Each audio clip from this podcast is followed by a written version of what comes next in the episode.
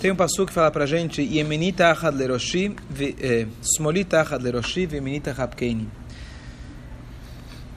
Smoli significa a minha esquerda está embaixo da cabeça, Vimini, a minha direita está abraçando. Diz, dizem nossos sábios que esse passo, que esse versículo é uma alusão ao mês de Tishrei. Smoli tachat leroshi, Smoli significa a minha esquerda embaixo da cabeça, é a primeira metade do mês de Tishrei, que é Rosh Hashanah Yom Kippur, que nesses dias o, a, a força que prevalece é a força do lado esquerdo, que é a força da severidade. Julgamento está sempre ligado com o lado esquerdo. Viminite Rabkeini, e meu lado direito, minha destra, vai abraça, vai abraçar, destra é o lado direito, o lado de Chesed. Que essa é a força que prevalece na segunda metade do, do mês de Tishrei, começando de Sukkot, que é o abraço divino, que é, na verdade, a destra divina. Então, daqui, na verdade, nossos sábios é, enfatizam para a gente a grande diferença que tem entre Rosh Hashanah Kippur versus Sukkot. Rosh Hashanah Kippur a gente está querendo atingir, na verdade, chuva, etc. Mas o que prevalece, na verdade, é o julgamento divino. E aqui vem um ponto interessante da diferença entre Chesed e Gevurah. Vale a pena enfatizar antes da gente passar para Sukkot. Muitas vezes a gente fala que Chesed é bondade e Gevurah é severidade. A gente entende como severidade como castigo divino. Severidade não é castigo. Severidade é, na verdade, a maneira mais digna, a maneira mais correta da gente dar. Quando você chega e alguém te, pede dinheiro na rua e você dá para ele 10 reais, isso vamos dizer é bondade. Quando você fala para ele, não vou te dar os 10 reais, mas eu vou te dar um sanduíche, então isso é gevurá. Gevurá significa você vai dar da maneira adequada. Gevurá não significa não dar.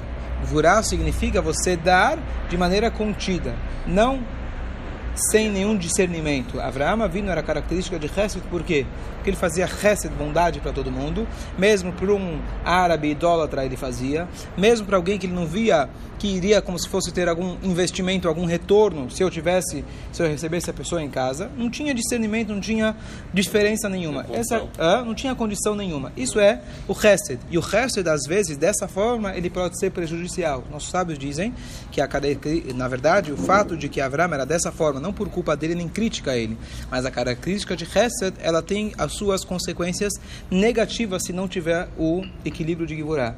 E por isso que de Avraham Avinu saiu Ismael. Porque você tem Hesed, apenas Hesed, sozinho, ele não é bom.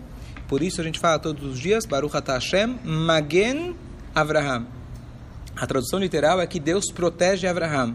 Mas a tradução mais profunda, Kabbalah explica, Magen Avraham, ele, na verdade, ele contém Avraham, ele protege Avraham. Porque se for só Avraham, se for só o Hesed, isso pode acabar sendo prejudicial. Então, por isso você tem que ter uma dose de resto, uma dose de gvurá. E assim funciona em todos os tipos de relacionamento. Só bondade nunca dá certo. Tem que ter uma bondade e uma dose de severidade. Então, no primeiro, a primeira metade, nesse caso, no nosso mês, a gente começa com severidade e depois a gente passa para a bondade. Essa linguagem minha direita vai abraçar.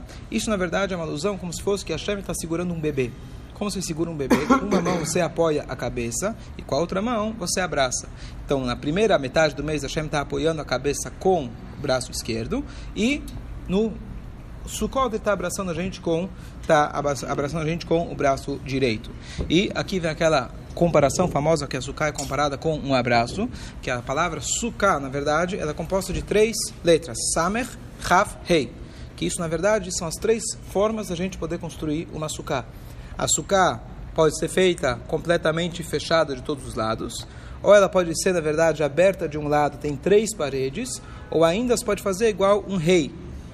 O rei são duas paredes completas e mais um coisinho. O que é esse coisinho? Na verdade, se você faz duas paredes completas e mais um tefar, que é na verdade um punho 8 centímetros, a sukkah já está kasher. Claro, se você pode, quanto mais você fechar, melhor, mas ambas, todas essas formas são uma forma de sukkah kasherah. Dizem nossos sábios que isso, na verdade, é comparado a um abraço. Por quê? O que você tem no abraço? Você tem, se eu vou abraçar alguém com uma mão, por exemplo, tem o meu corpo, tá certo?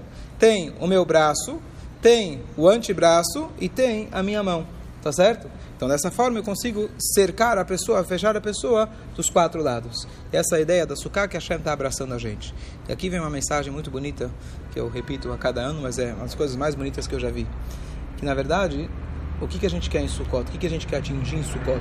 Então, claro, alegria e etc. Mas olha que coisa interessante. Existem várias formas a gente demonstrar o amor e carinho.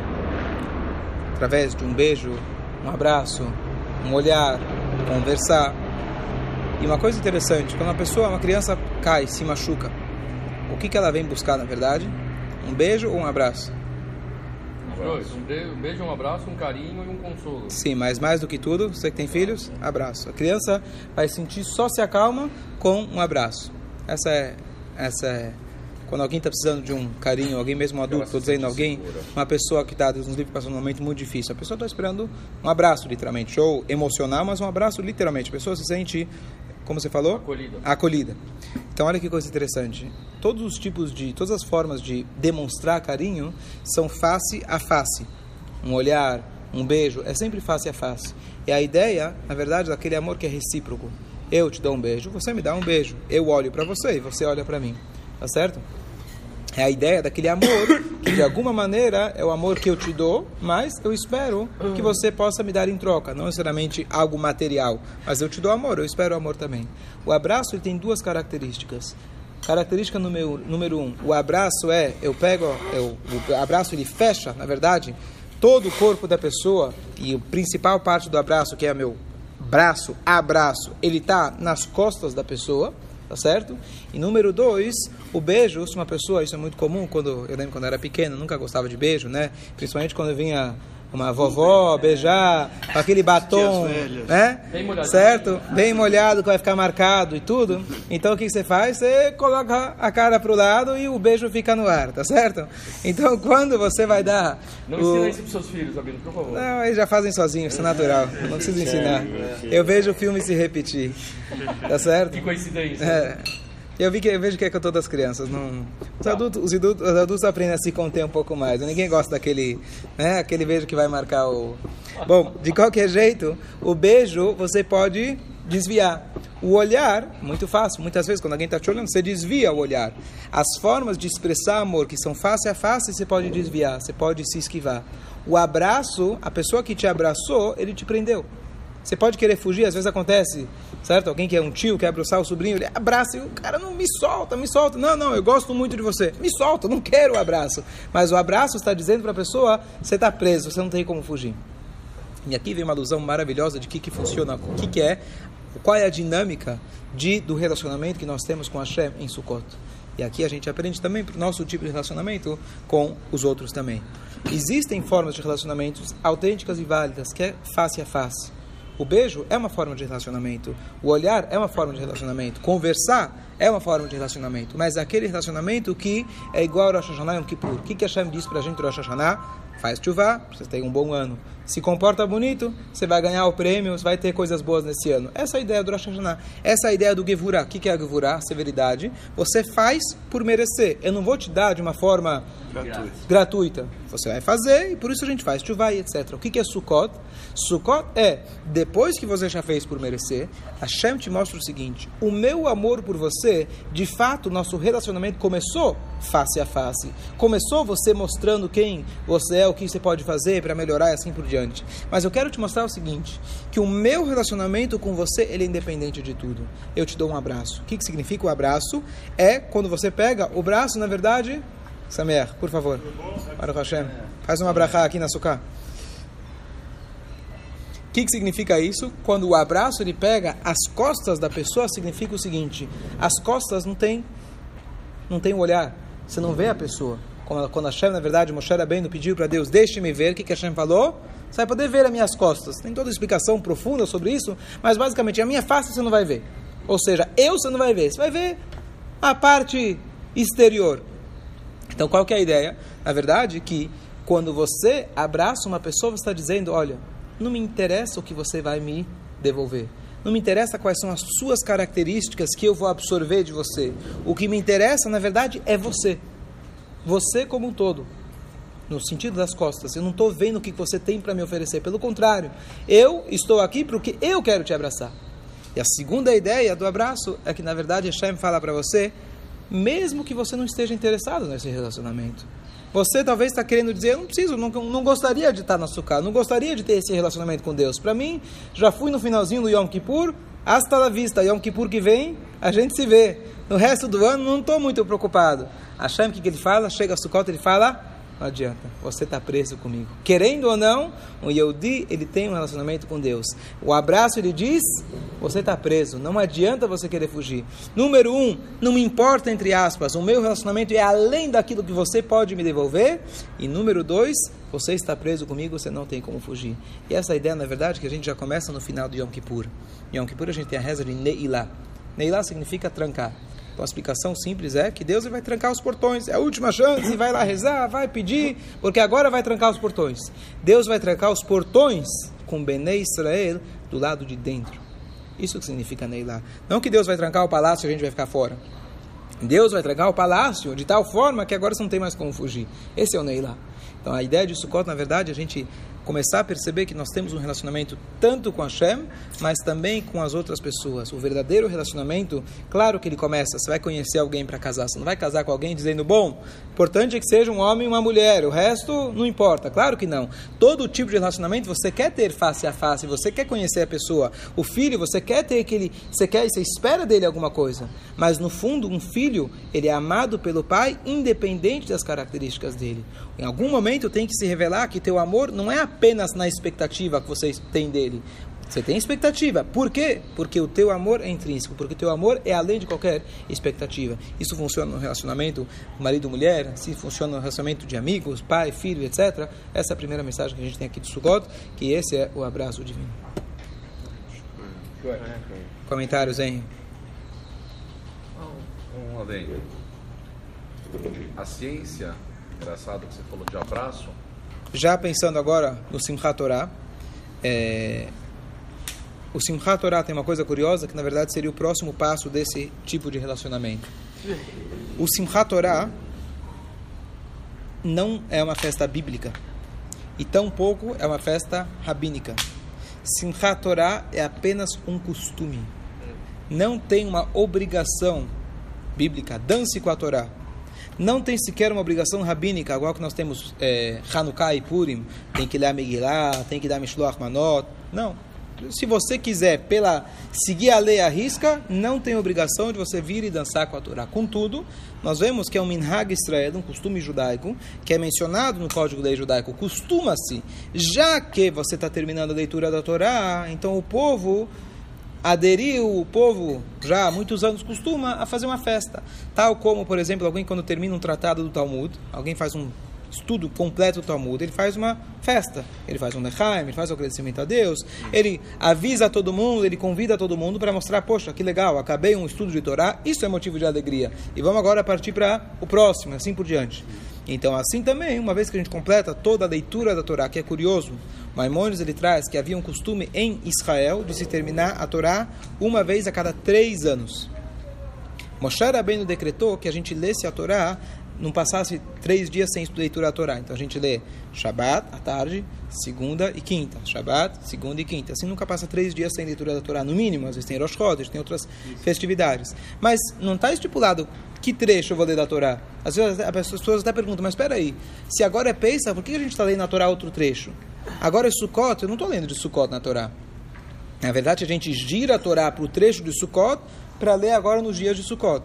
A leitura da Torá não segue as festividades, necessariamente. Pelo contrário, eu termino toda a Torá e às vezes estou lendo de Sukkot, não é Sukkot, estou lendo de, de outros trechos de Pesach, não tem nada a ver, tá certo? Então, antigamente, o Rambam ele traz que havia um costume de se terminar a Torá a cada três anos, mas, na prática, ficou o costume aderido por todo mundo de se ler uma vez por ano. Então, diz a já que estamos concluindo a leitura da Torá, que vai, isso vai acontecer em, no último dia de Sukkot, que em Israel, Shmini Atzeret, fora de Israel, segundo dia que a gente dá o um nome exclusivo de Simchat Torá, porém, em Israel não tem Shmini Atzeret e Simchat Torah é o mesmo dia. Shmini Atzeret, que é o oitavo dia que ainda se come na Sukkah, já se celebra o término da leitura da Torá.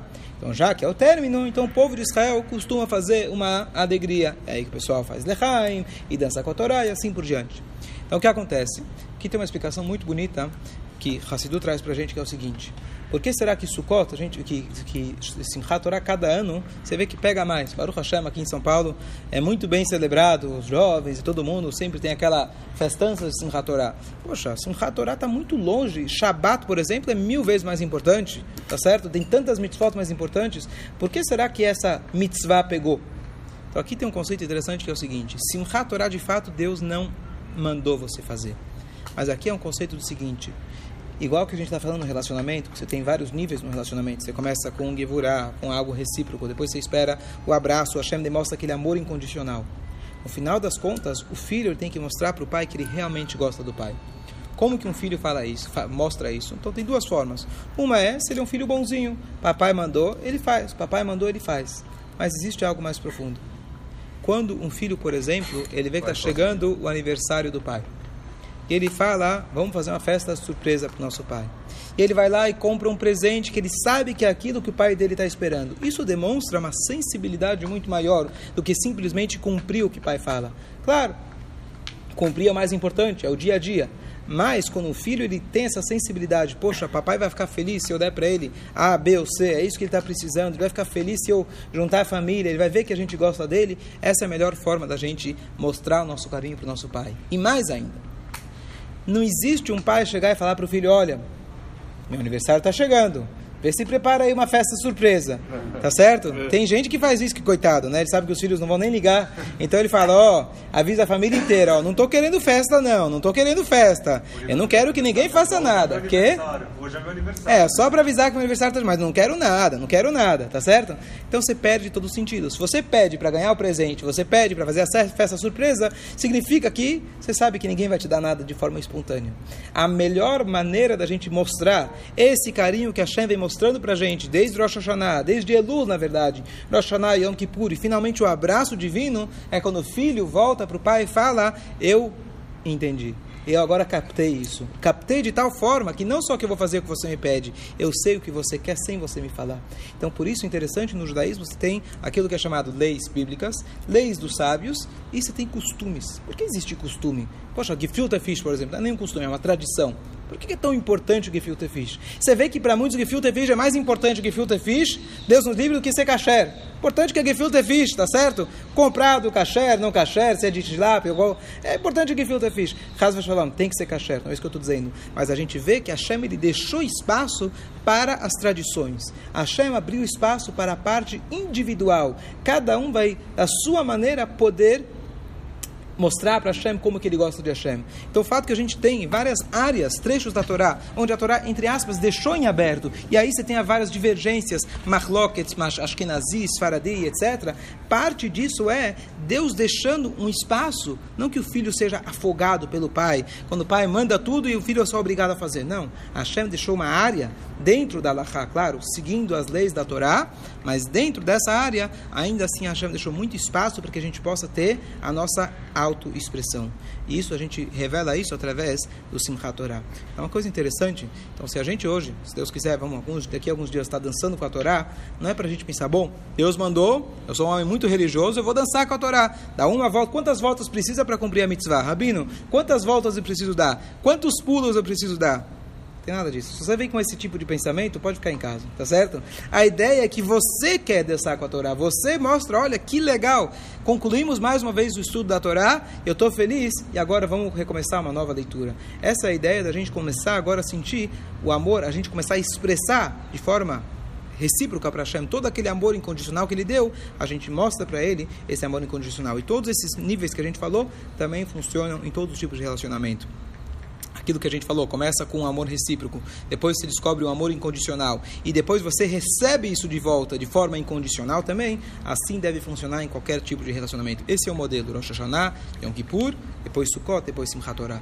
Então, cada um tem que buscar aplicar isso no nosso dia a dia, tentar buscar isso nos nossos tipos de relacionamento. Tem momentos que a gente quer um amor recíproco, mas a gente buscar, na verdade, aquele amor que a gente não espera nada em troca, e quando você menos espera algo em troca, você vai ter uma festa surpresa. Quando você realmente não espera pela festa surpresa, quando você não dá a dica que é a festa surpresa, você não pede pela festa surpresa, é esse cara que você quer fazer essa festa surpresa. Aquele que está pedindo, certo? Assim funciona com cavod. Aquele cara que mais quer cavod, você não tem vontade de dar para ele cavod. Aquele cara que não quer cavod, aquele cara que realmente é uma pessoa que não busca ter o cavod, você fala, ó, oh, esse aqui merece ter o cavod. Assim funcionam os relacionamentos. Aquela pessoa que não espera nada em troca, é essa pessoa que você tem vontade de dar para ele alguma coisa. E assim a gente tem que buscar nossos relacionamentos. Fala.